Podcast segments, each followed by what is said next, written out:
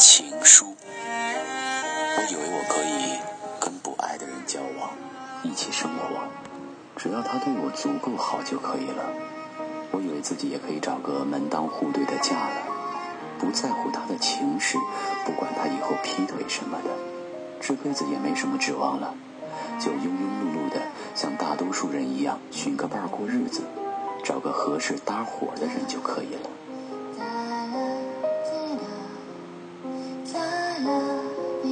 发现我真不行，我做不到。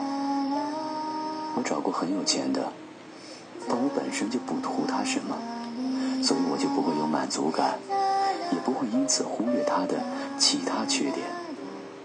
我也找过对我很好的，任劳任怨，任打任骂，他就是喜欢我，招之即来，挥之即去。但是我真的做不到。跟不爱的人在一起，我觉得自己像个死人。我一直以为自己早就看透了，早就心如死灰了，跟谁在一起都无所谓了。后来我发现我不甘心，我还是想折腾，我还有那个力气折腾。我不愿将就，我以为我不需要爱了，我以为我没有爱可以给别人了，可我真的做不到。你让我感觉活着。也许会争吵，也许会哭、吃醋，和被冷落的感觉很痛苦。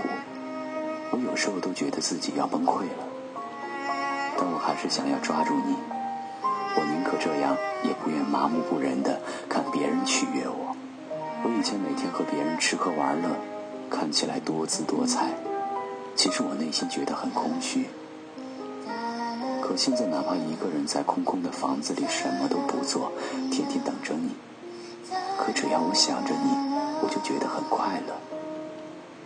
我甚至都说不出为什么了。以前你问我为什么喜欢你，我可以说出很多你的特点。可现在我觉得，既是因为那样，仔细想一想，其实又不完全是。